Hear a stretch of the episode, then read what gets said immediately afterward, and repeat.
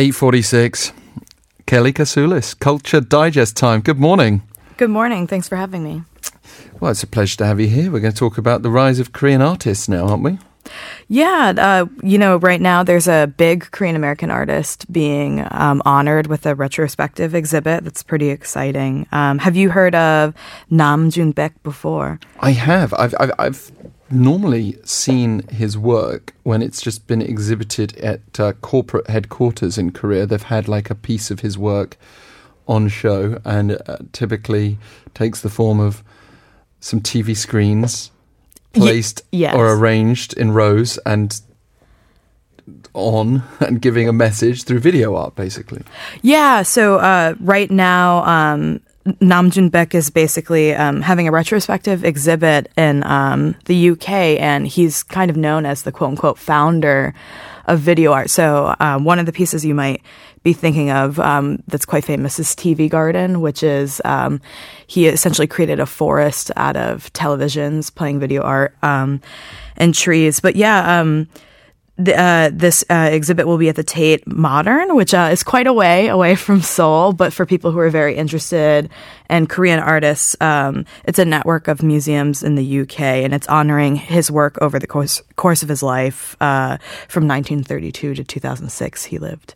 Yeah, well, when we talk about his work, some of the TVs that I've seen are, are very old fashioned style, or boxy TVs, in other words. Very retro, yes. You could imagine what would be possible today with some of the uh, technology that's uh, stretching into uh, these flat panels, panels that can play with glass and and just advance the visual experience. Yeah, and I think part of the reason why, um, based on you know thoughtful pieces I've read about his work, part of the reason why that people are so fascinated with him still is because even though he was using a lot of retro materials as we would see it now, his work was very whimsical and introspective about society, and um, some people would say even kind of predicted um, our sociological interactions with technology as we know it now. Um, there's a great article uh, out there about, you know, whether or not, in a way, he predicted YouTube. Um, so uh, he's a very thoughtful person, and um, you know, made a lot of amazing work, like humanoid robots made out of you know broken spare parts. Um, and there's a famous. Uh, piece of photography he did as well of a woman playing a cello made of old TV sets. So this guy has a weird obsession with retro TV monitors for sure. It's it's a strong claim, isn't it? The YouTube one.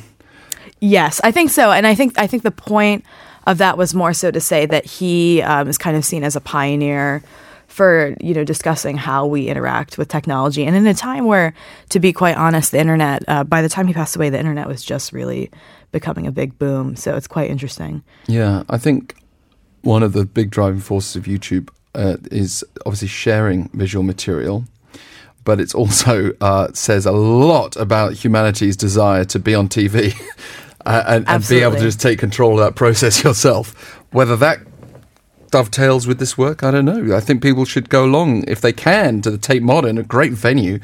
Uh, to, to check it out. Nam June Paik's quite an interesting individual generally, right?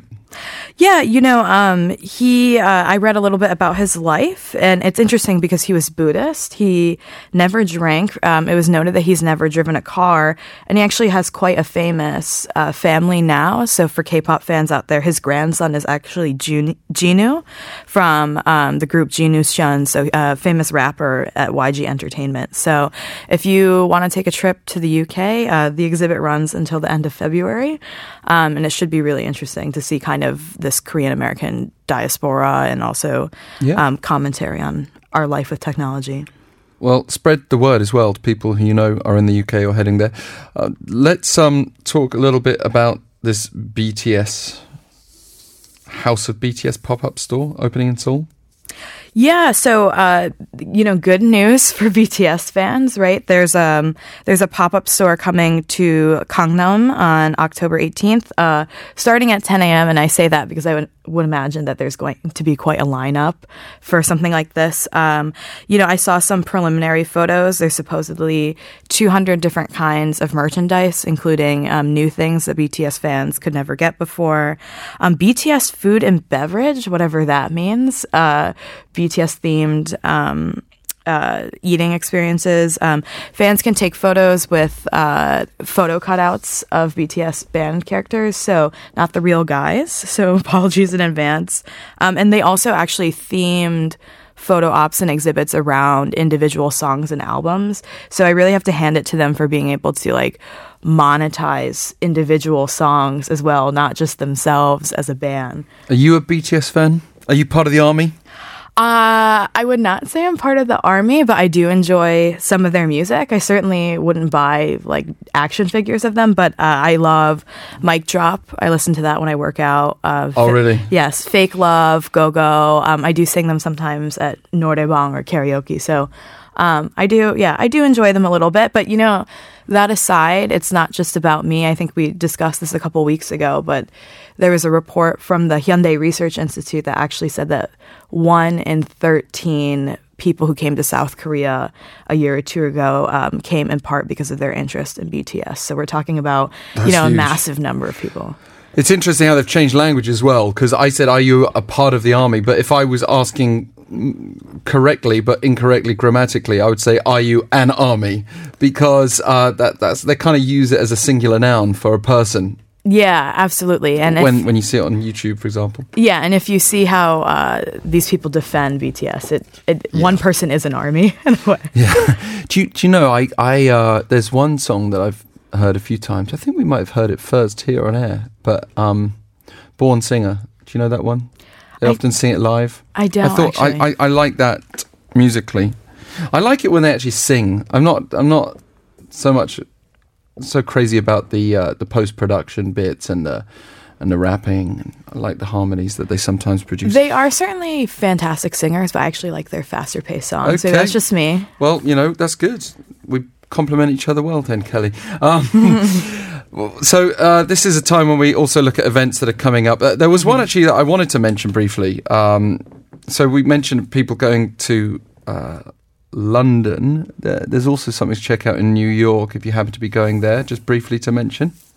Right. Um, yeah. Speaking of, you know, honoring famous Korean artists, um, Yang Haegue, who's a very prominent um, female Korean artist, she'll be showing an installation at the MoMA or the Museum of Modern Art in New York, um, starting in October. And so, for people who haven't been to New York, that's probably one of the, you know, most high-end museums in terms of art. Um, they actually closed the museum down since June 15th and will reopen on the 21st um, with this new multimedia installation. Um, and, you know, I, I didn't get to see pictures of it, but it sounds super avant garde.